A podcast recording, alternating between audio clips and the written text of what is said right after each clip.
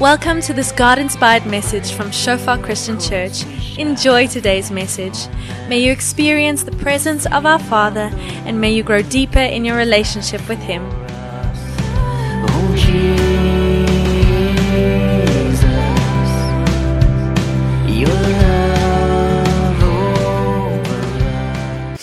We've been busy with a sermon series the last while called A Mile in the Shoes of, well, we've walked a mile in the shoes of certain people in Scripture, see what we can learn from their stories and apply that to life. You know, and as I was thinking about certain characters in the Bible as well, just thinking about the people that are sitting here in front of me tonight, and I just really want to say thanks to each and every one of you that's here. It's really an honor and a privilege to to labor alongside you with the gifts that you have and what God has called you to. To see a group of people really passionate about missions to go and do the will of God, not just to sit back and and see, but to really be intentional about it. You know, people really encouraging and you know, Werner, you know, people who small groups bursting out of their seams, not houses too big. We have another couple here, Omhoog and Tanirika. They have two small groups.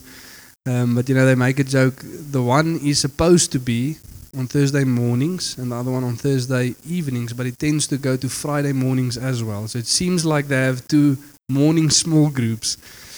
Um, but you know, the half of the of the Afrikaans congregation is literally in these small groups, like 40 people in, in the Delports home. So yeah, just really encouraged by the people that we have and the people that God has placed among us to do the work that God has called us to. Um, but the last while we've been speaking about Timothy.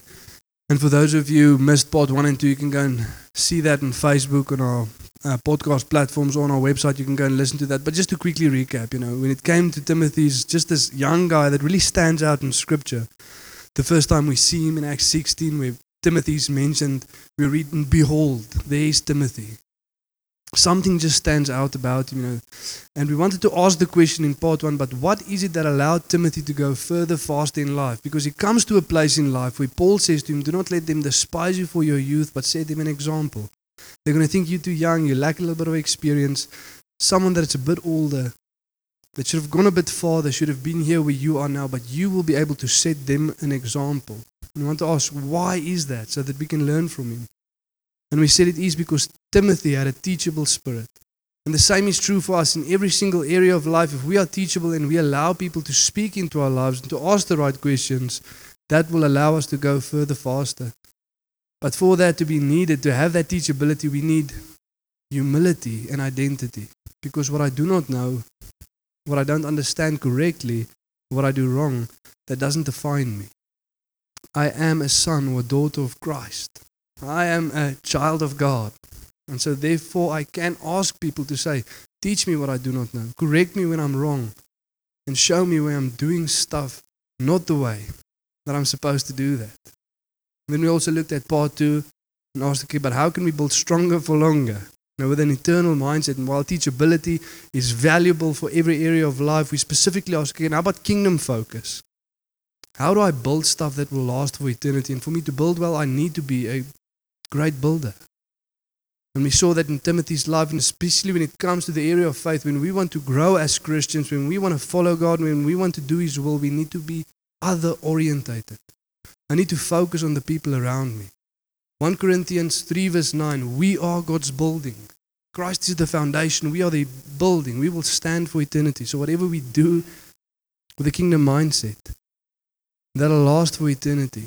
And tonight we're going to look at part three a word of endurance from death row. But before we dive in, let me just open for us in prayer. Yes, Lord, thank you that we can be here, Father. Thank you that we can learn from the people in Scripture, Lord. And yeah, Father, thank you, Father, that some of the promises, Lord, that you speak over their lives, Father, we can know that that same promise is all true for us, Lord, that you will be there for us, Lord, that you will not leave us nor forsake us, that nothing can separate us from your love, Father. But thank you, Lord, that we can also see the character traits, Father, that these people have, the commitment that they have towards your kingdom, Lord, the charges, the commands that you give them, and that we can take that to heart, Lord, so that we can learn from them, Lord, and see, Father, what you have to say in Scripture, Lord. Thank you that we never have to guess what the God is like that we serve, Lord, but it's laid out in your word. What your will is for our lives, it's laid out in your word. How we should live, Father. How we should build well. How a marriage should look like. How we should raise our kids, Lord. Thank you, Father, that everything is laid up in your word. Thank you, Jesus, that you are the way, the truth, and the life. You are the Word of God made flesh, the perfect example. And thank you, Holy Spirit, that you bring to remembrance, to revelation, the words of Christ. In Jesus' name. Amen. So, part three, a word of endurance from death row. Now, the question that we want to ask ourselves is okay, but when we go further faster, when we learn from the people around us and we really start building well and we start building eternity, how do we make sure that we actually end up there? Won't, won't it be quite bad and sad if we started well, if we actually build eternal stuff, we led people to Christ, we made disciples, but at the end we are not there ourselves? You know, and I know for some of us sitting here, there's a Christian teaching a lot of great theologians, people that really know their way around the Word of God, have and hold, and it's called Calvinism. Maybe better put Arminianism, the, the counterpart of it, but it's Augustinianism and Pelagianism or semi Pelagianism. Who has no idea what I just said? Okay, great. Thanks for the honesty. But the two schools of thought is mainly different in the first one and how salvation works. Calvinism says that we cannot choose God, God chooses us. He has an elect group of people, and He chooses to save them, and they will be saved. And for the rest, sorry. That is the sovereignty of God. And we see a lot of places of scripture speaking about God's elect, but He chose us in Christ before the foundation of the world, or those whose names were written in the Lamb's book of life before the foundations of the world. And those same people say, but if God chooses certain people and He saves them, then they cannot lose their salvation.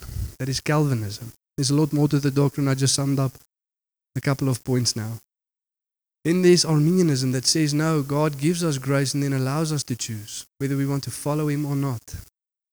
And whenever we hear these two doctrines in the beginning, everyone's like, no, Arminianism makes a little bit more sense. Because out of our experience, that is what we tend to think. I came to Christ, I heard the words, and I accepted Jesus. I made the choice. But nonetheless, we're not going to debate about that tonight. But with Arminianism, they also then say that we can lose our salvation. And it's interesting for us to note and to engage around these topics and to see what Scripture actually has to say. Because, like I said, a lot of good theologians, well known, actually hold to the view that we cannot lose our salvation. Many of them in a, a bit of a pickle these days when it comes to the story about Ravi Zacharias. I Don't know if you've seen what has happened. The question, where is Ravi now? Now it gets a bit difficult because he was definitely saved. But the last part of his life didn't look quite that well. But scripture gives us certain things like, you know, the God who began a great work in you, he will bring it to completion at the day of Jesus Christ. Gives us verses like, but nobody is able to snatch them from my hand. Jesus speaking, all that the Father gives to me. Nobody is able to snatch them from my hand. Doesn't say we can't walk out of his hand. But it does say that when he holds us and we are committed to him, that no one will be able to move us from his hands. But we read last week Philippians 3 as we considered how Paul speaks about Timothy. And then he goes on into say in verse 17, you know, follow our example, because many of whom I have often told you, even tell you now with tears in my eyes, walk as enemies of the cross of Christ. People began well, but they didn't finish well. He writes to Timothy, 1 Timothy 1, verse 18, By the prophecies made about you, wage the good warfare, holding faith and a good conscience. By neglecting this, some have made shipwreck of their faith. We read in Hebrews 6 from verse 4 but for those who have been enlightened, that have shared in the gift of God and the Holy Spirit, tasted the goodness of the Word of God and the power of the age to come, and have then fallen away, it would be impossible to restore them again to repentance because it would be like crucifying the Son of God twice. So we see both things in Scripture. No one is able to remove us from His hand. But there were some, and even named names, who have made shipwreck of their faith. We cannot deny that fact. And the question we want to ask ourselves is but how do we then endure? And to give a bit of context, the word of endurance from death row, Paul is writing, and he's literally on death row. He's waiting to be executed for the sake of the gospel. And he's writing a letter to Timothy, to Timothy. The whole letter is written to Timothy to encourage him to endure, to fulfill your ministry, to press on, to keep on, to do it. And there's a lot of encouragement and a lot of charges that Paul gives to Timothy, but we're going to focus on just eight verses. And the charge that Paul gives to Timothy there, in my opinion, I feel that the rest of the charges comes together in that charge that Paul gives to Timothy. There's a lot of stuff that he says to him. Chapter 1, verse 6, he says, Fan into flame the gift of God that is in you through the laying on of my hands. For God did not give us a spirit of fear, but of power, love, and a sound mind.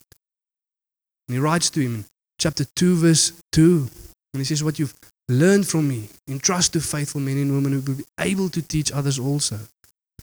That same chapter, verse 8, he says, Remember Jesus Christ, risen from the dead, as preached in my gospel. And chapter 3 says, The scripture is profitable for all things, so that the man of God may be completely equipped for every good work. Allow the scriptures to have effect in your life. And all of those appeals that Paul gives to Timothy comes together in this last chapter that he writes to Timothy in the single charge that he gives him all of those things come into play we cannot do that without fanning into flame the gift of God we cannot do that without remembering Christ raised from the dead to continuously keep him before us we cannot do that if we want to equip the saints so that they can teach others also and that is the reason why we let the Word of God have effect in our lives. And you'll see what that is in just a moment. So we're going to read 2 Timothy 4 from verse 1 to 8. And I've underlined a couple of words as we go through the passage just to show us. I'll do this every now and again. To show us what are the words that we should focus on when reading a passage of Scripture to make sense of it, to see how it fits together. What points to what, what goes together, so that we can see what we can learn from it. So let's read together, either on the screen or in your Bibles. 2 Timothy 4 from verse 1 to 3. I charge you in the presence of God and of Christ Jesus, who is to judge the living and the dead, and by his appearing and his kingdom preach the word, be ready in season and out of season. See that word and? It links two, two things together, goes parallel with one another. These two things cannot be separated. Be ready in season and out of season. And there, one of the sayings when it comes to God's words goes out of the window. There's a time and place for everything, not when it comes to God's word. The time and place is everywhere at all times. To preach in and out of season. Reprove, rebuke, and exhort. Those three things go together with complete patience and teaching. See, many times we are patient with people, but we don't teach them anything. Many times we want to teach them, but we're not patient with them. Both go together. For this is the reason why I give you this charge, because of the time is coming when people will not endure sound teaching, but contrast.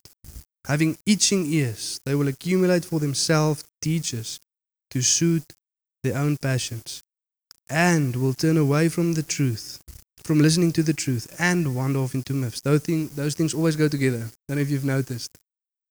When people accumulate teachers to suit their passions, they go away from the truth and they go into myths. Always together.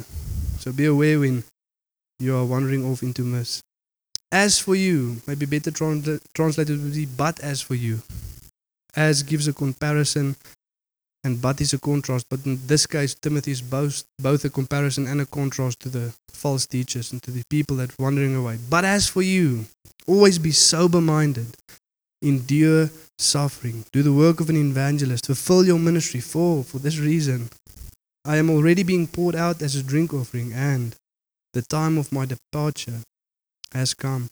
I have fought the good fight, I've finished the race, I've kept the faith. Henceforth, for this reason, there is laid up for me the crown of righteousness, which the Lord, the righteous judge, will award to me on that day, and not only to me, but also to all who have loved his appearing. So I just encourage us, uh, whenever we read through scripture, those words, just take note of them so that we can see how the passage fits together and we'll, we'll see that as we go through this as well.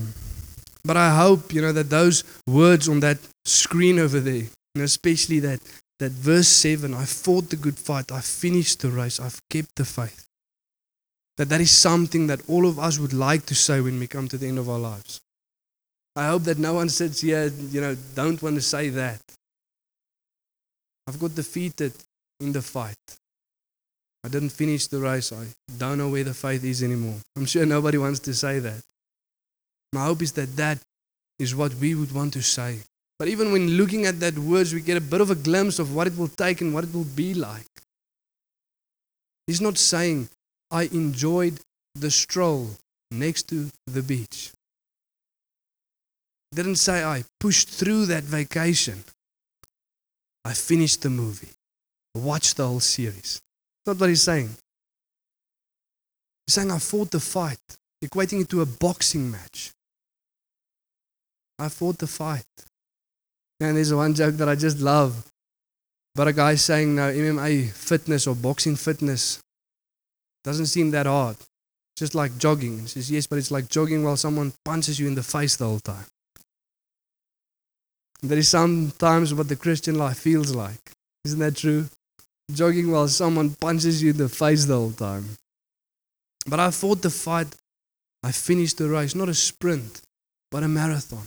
Easy to start, difficult to finish. To have that endurance to continue. And the whole book of Timothy is written specifically for this endurance. And while this is a beautiful picture, you know, and Paul writing and he says, The reason why I push through, the reason why I'm sitting here knowing that I'm going to be executed for the sake of the gospel, and that's fine with me, is because I know what awaits me. Because of this reason, I know that Jesus will appear and he will give me a crown of glory, and I will be with him for eternity. And not only for me, but for all who love this appearing the first time and when He will come back. I know why I'm doing what I'm doing. We spoke about it last time a kingdom mindset. The moment we shift our focus, danger comes. Because just as exciting as these verses are seem and how beautiful they are and how encouraging they are, two verses later, it's not on the board, and we're going to look at, at that more next week. Paul writes about Demas.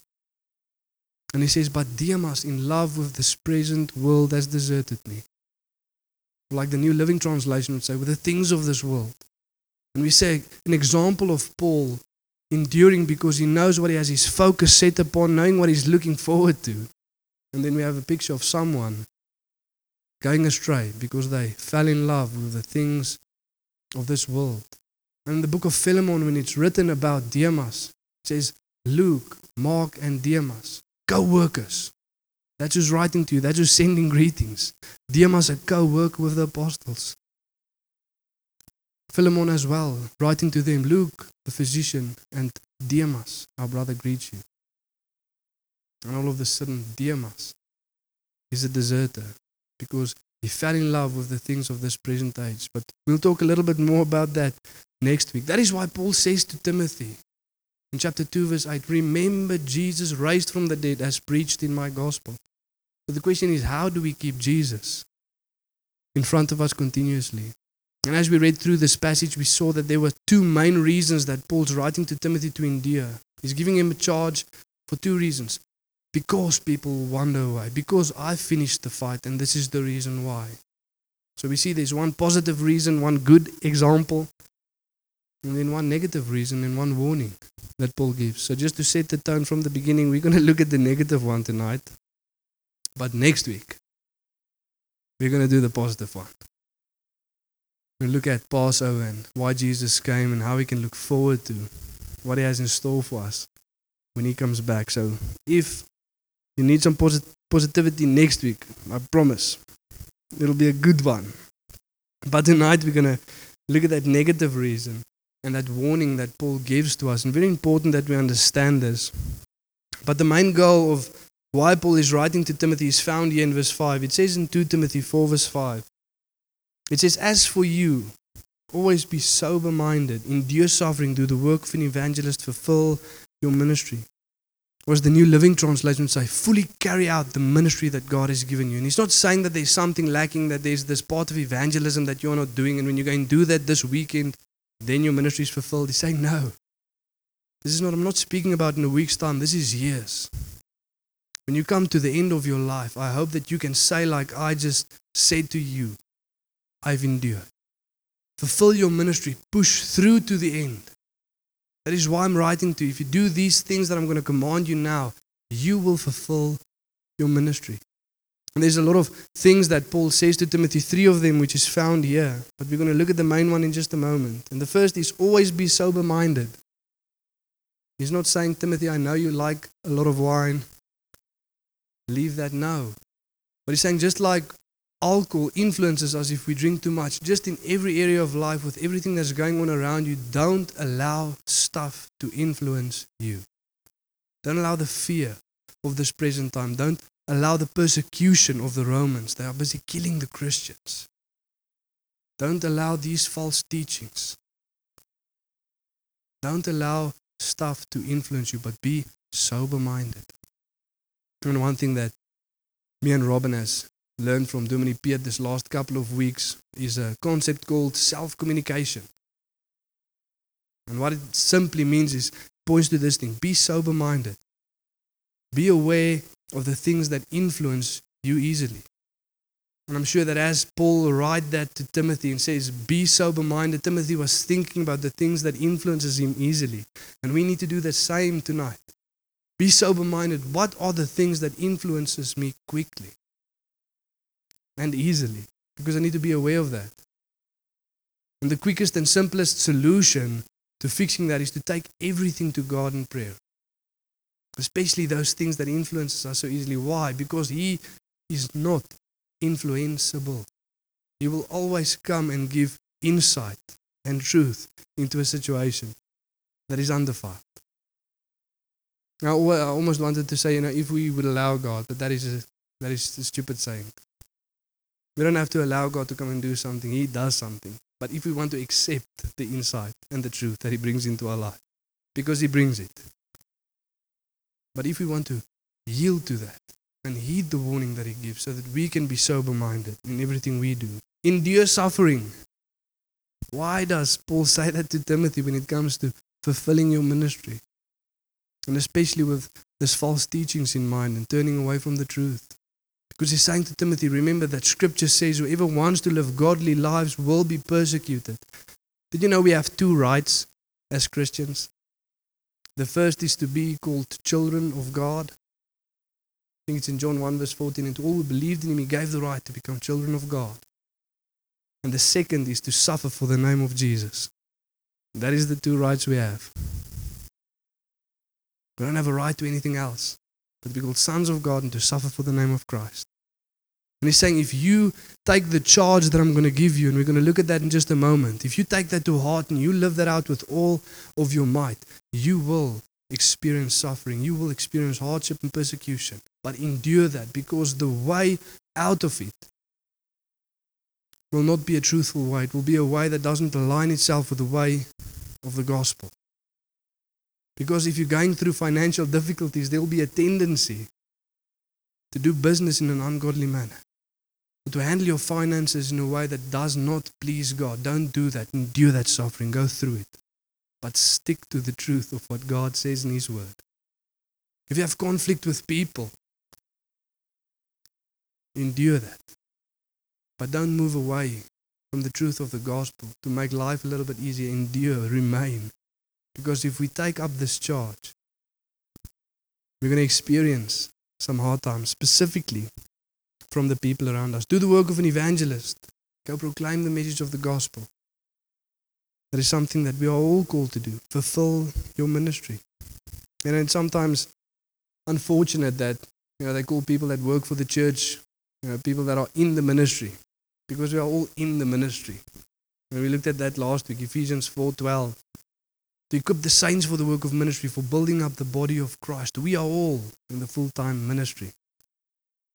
And this is for all of us to fulfill the ministry that God has given us. And here's the warning, here's the opposition. 2 Timothy 4 from verse 3 to 4. For the time is coming when people will not endure sound teaching, but have itching ears. They will accumulate for themselves teachers to suit their own passions, and will turn away from listening to the truth and wander off into myths.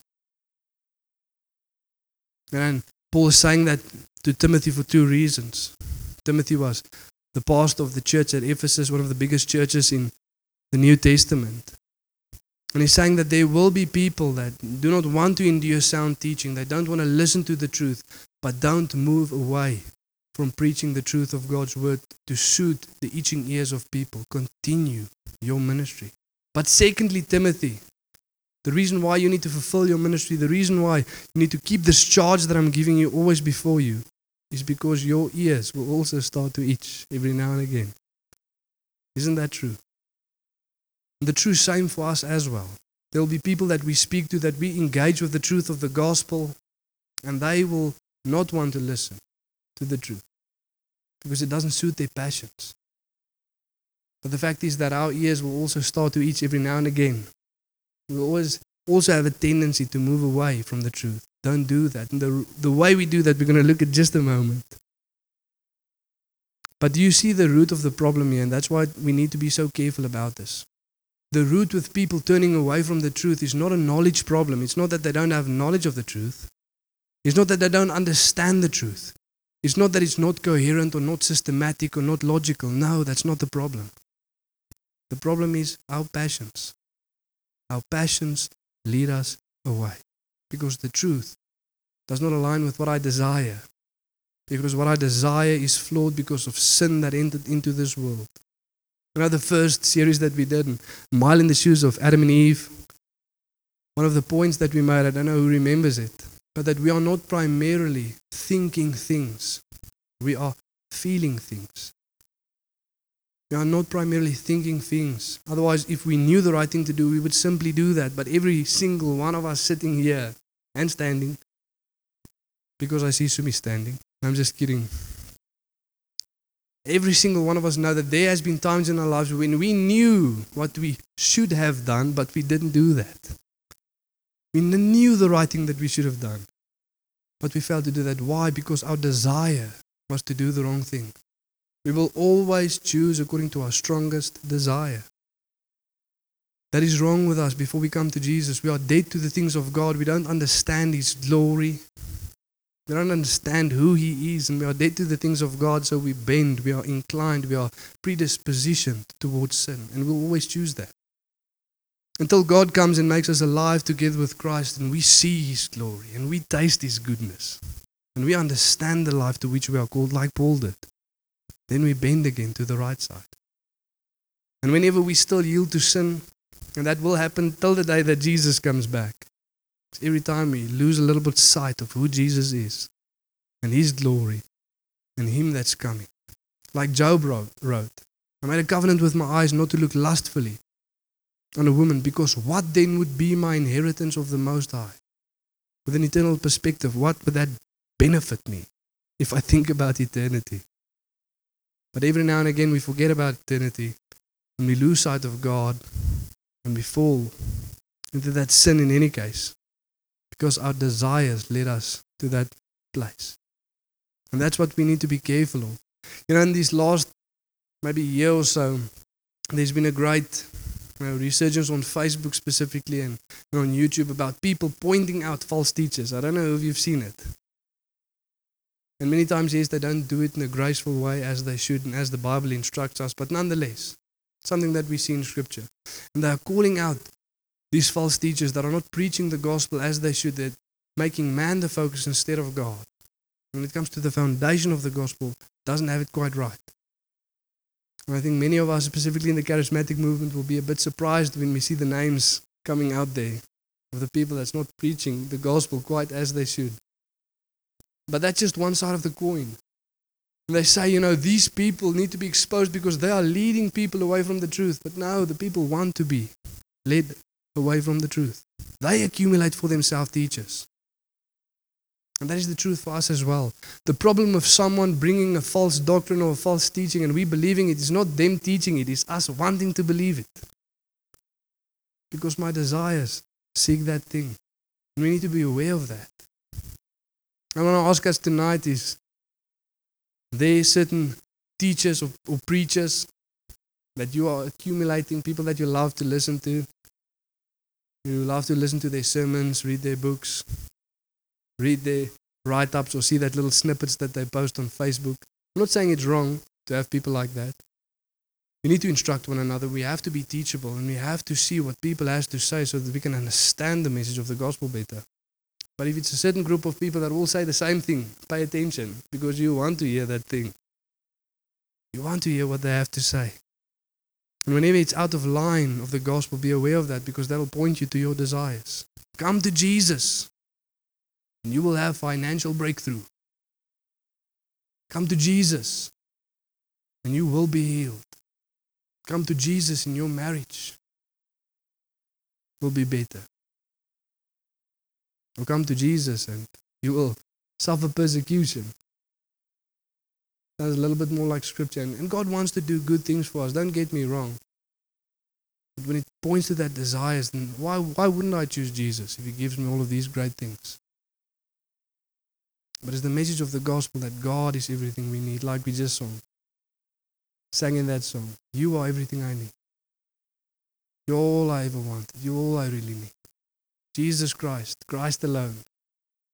So just take note of that. Go and see who the people are that you listen to most and see what they have to say. Because that'll point you maybe to towards your desires. And get people that don't agree with what you say and listen to them as well. Because if we have a misconception, who's going to correct it? If we only listen to people that agree with us. Amen?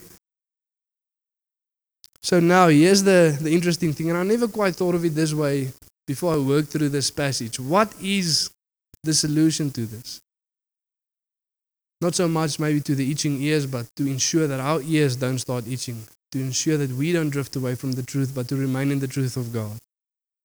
It's quite interesting, but this is what Paul writes. Because these things are happening, because people are having itching ears, do the following, Timothy. Verse 1 and verse 2 I charge you in the presence of God and of Christ Jesus, who is to judge the living and the dead. And Paul said a lot of things about Jesus to a lot of different people, but here he chose to say that. Here he chose to say the one that is to judge the living and the dead. Because when it comes to preaching and handling God's word, he takes it very seriously because there's one name given under heaven by which men must be saved. That is Jesus. There's one gospel. That is the glory of Christ. And God takes it seriously. He is to judge the living and the dead, and by his appearing and his kingdom, preach the word. That is the charge. Be ready in season and out of season, reprove, rebuke, exhort with complete patience and teaching. Now, isn't that a bit interesting for you? Now, Paul is saying that there's a time coming when people won't listen to the truth, so preach the truth. Now, that is like saying, hey guys, people are not going to ride bicycles anymore. They're going to start to jog, so sell bicycles. You with me? Sounds a bit strange at, at first. But again, Paul firstly doing that expectation management to Timothy. Hey Timothy, you're going to preach the word of God and you're going to be faithful. And there's people going to walk into that door and they're going to walk out and they're never going to come back. That's okay. That's okay. I'm not saying don't encourage them. I'm not saying don't exhort them. I'm not saying don't phone them again. I'm simply saying that that's okay. People will wander away from the truth. It's not something that they want to hear. Everybody that's sitting here that's in a small group, that has family members, that you're speaking the word of God to in the gospel. Maybe some night that small group you have a difficult conversation. And you're speaking the truth of God's word and they go and they don't come back the next week. That's okay. Not saying don't encourage them, not saying don't phone them. Simply saying that that's okay. People will wander away from the truth. Don't let that affect the way you handle God's word. You be faithful. You stay in the truth. You preach the gospel with all patience and teaching. You remain in the truth. And then, secondly, what he's saying to Timothy, it is by constantly proclaiming the truth of the gospel that we remain in the truth of the gospel. That is how we keep Christ in front of us. That is how we remember Jesus risen from the dead as preached in Paul's gospel. By proclaiming that same gospel day after day after day. Because as I exhort, rebuke, and reprove, I also exhort, rebuke, and reprove myself. As I go to someone and I want to encourage them and say, Hey, Gerard, don't lose hope. God will never forget you. He will never leave you, He will never forsake you. He will be with you. And I'm reminded of that also. But when I go to someone and I say, hey, this area of your life is out of line with the message of the gospel, repent and turn back, I'm reminded of that as well. So every time I preach the gospel, I am again reminded of Jesus. Always remember Jesus Christ risen from the dead. How do I keep Christ in front of me? By continuously preaching the gospel. Then you might say that maybe my ministry, because you know I'm called to teach the word of God, but your ministry looks a little bit different. You know, I must admit it, whenever people say these things, I get irritated a lot. A couple of years back, we were on mission up in Malawi. And one of the guys with us said, You know, no, Brown, I know that you need to spend time in the Word because your ministry and your gift is teaching, but mine is an evangelist. What does an evangelist do? He proclaims the Word of God. What do you proclaim then if you don't read the Word of God? Now, I'm a bit more into pastoral counseling. With what do you counsel? From where do you counsel? The Word of God. Now, I'm a bit more prophetic. I'm called to give guidance. Guidance from where? Tested with what? The Word of God. We are all called to understand and to equip ourselves with the Word of God. That is how you fan into flame the gift of God. That is how you teach faithful men and women who will be able to teach others also. The Word of God. That is why we go to the Scripture so that we can be equipped for every good work to preach the gospel in and out of season. Are we ready to do that? Because that is the commission that we have been given. In and out of season, be ready. Look at what Paul writes to Timothy in his first letter 1 Timothy 4, from verse 6 to 7. And again, this is just after the scripture began there in verse 1 saying that the Spirit expressly says that in the last days people will depart from the truth by devoting themselves to the teaching of demons. These people, they have seared consciences, people, but the teachings of demons. And closer to the middle of the year, we'll speak a bit more about the influences and the effects of, of the kingdom of darkness. How does the spiritual world work? Because we need to know that. Peter says to the church, and he says, I want you to be aware that your enemy, the devil, walks around like a prowling lion, seeking someone to devour. We need to be aware. But we'll speak about that more to the middle of the year. And then he says, after all of that, knowing that these things will happen, knowing that people will depart from the faith, devoting themselves to teachings of demons, if you put these things before the brothers, if you continuously teach them the word of God, again, continue to preach the word, you will be a good servant of Christ Jesus, being trained in the words of the faith and of the good doctrine that you have followed. Have nothing to do with irrelevant silly myths. Rather, train yourself for godliness. Train yourself. And I said this morning as well. The same thing when it comes to reading the Bible and really engaging God in prayer. It works the same as going to the gym. You know, that training that it speaks of. Everybody wants to go to the gym on Monday, except if it is Monday. Yes? You with me? On Maandag begin ons. Till Monday comes. Tomorrow morning when I wake up, my knie stikend bid. I'm going to read my word. Oh, it's going to be lovely till tomorrow morning comes. And I wondered many times, why is that? I think many times God just simply removes the feeling to say that our faith is not based upon feelings. Press through because you know and understand the worth of Christ and what you've been called to. Knowing that on that day when He comes back, we will receive the crown of righteousness from the righteous judge, that is Jesus. And we have to note and we have to be aware of this that whenever we wake up, before we go to sleep, whenever it is that you engage with God in His Word and in prayer, and you don't have a desire to do that, you have to realize at that moment the condition of your heart. I don't feel like reading the words of the God who created everything. I don't feel like speaking to the God who formed me. And it happens to all of us. And at that moment, may we realize how in need of the grace of God we are. To say, Lord, create in me a clean heart. Lord, restore a renewed spirit and a steadfast spirit within me. But here I am to train myself in the words of the faith and the good doctrine of which I followed. Not only for myself, so that I can go and proclaim it to those out there as well. That takes us to point number three tonight. Miles in the shoes of Timothy. Through proclaiming the truth of the gospel, we remain in the truth of the gospel. That is how we keep Christ in front of us. That is how we remember Jesus risen from the dead. By constantly proclaiming the truth of God to the world out there.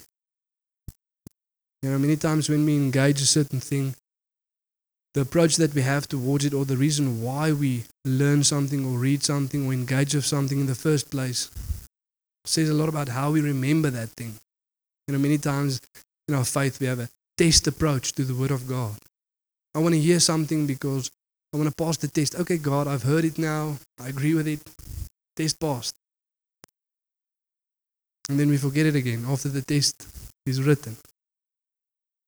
But you can ask any good teacher, whatever subject, subject they're teaching on, to give a lesson on anything, and they'll start to teach.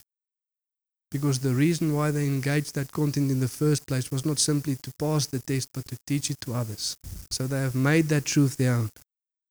We have not been called to retell stories. We've been called to live and proclaim the truth that we know is also our own. It's my God that I serve, that I know, that I worship. My King, my Lord, my Father who is in heaven. The truth of the gospel in my life, through my mouth, to the people out there. And I want to leave us with a statement. I said this morning as well, you know, if you don't agree with it, you're welcome to come and speak to me afterwards. But here we go. If we yield to the temptation to stop proclaiming the truth, we will soon after also yield to the temptation to stop listening to the truth. If we yield to the temptation to stop proclaiming the truth, we will soon after also yield to the temptation to stop listening to the truth. And the reason why I say that is because why do we yield to the temptation to not proclaim the truth? When you are confronted with that brother or that friend that says he's a Christian but his life is out of line with the gospel, why is the tendency there not to speak that truth?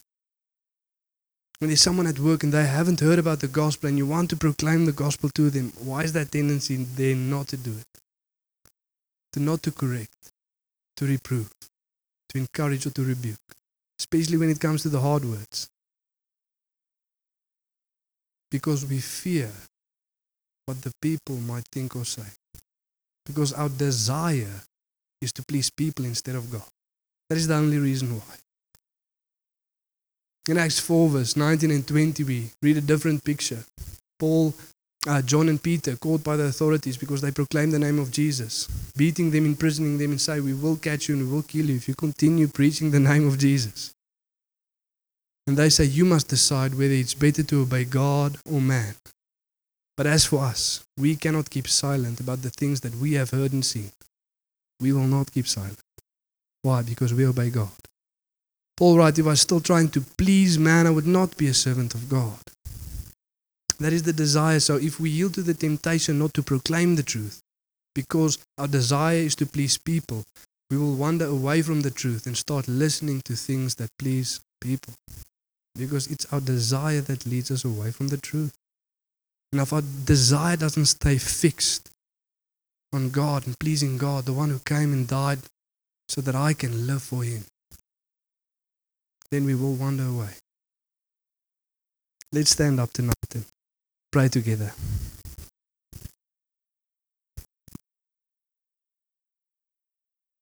Yes, Lord Father, thank you that we can just come before you tonight, Lord. Yeah, know, Father, that it's not one of that great awe-inspiring messages, Lord.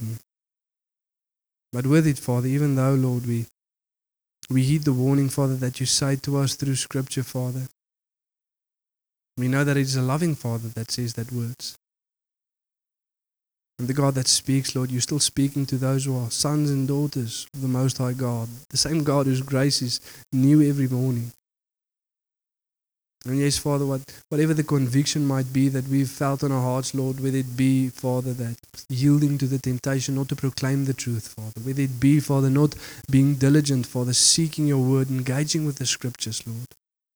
Whatever it might be, Father, give us the grace to pursue that, Lord, to not yield to that temptation any longer, Father. To get up, Father, to read the word, Father, to pray to you, to lift up, to equip ourselves for the work of the ministry, to be trained in the good doctrine and the words of the faith.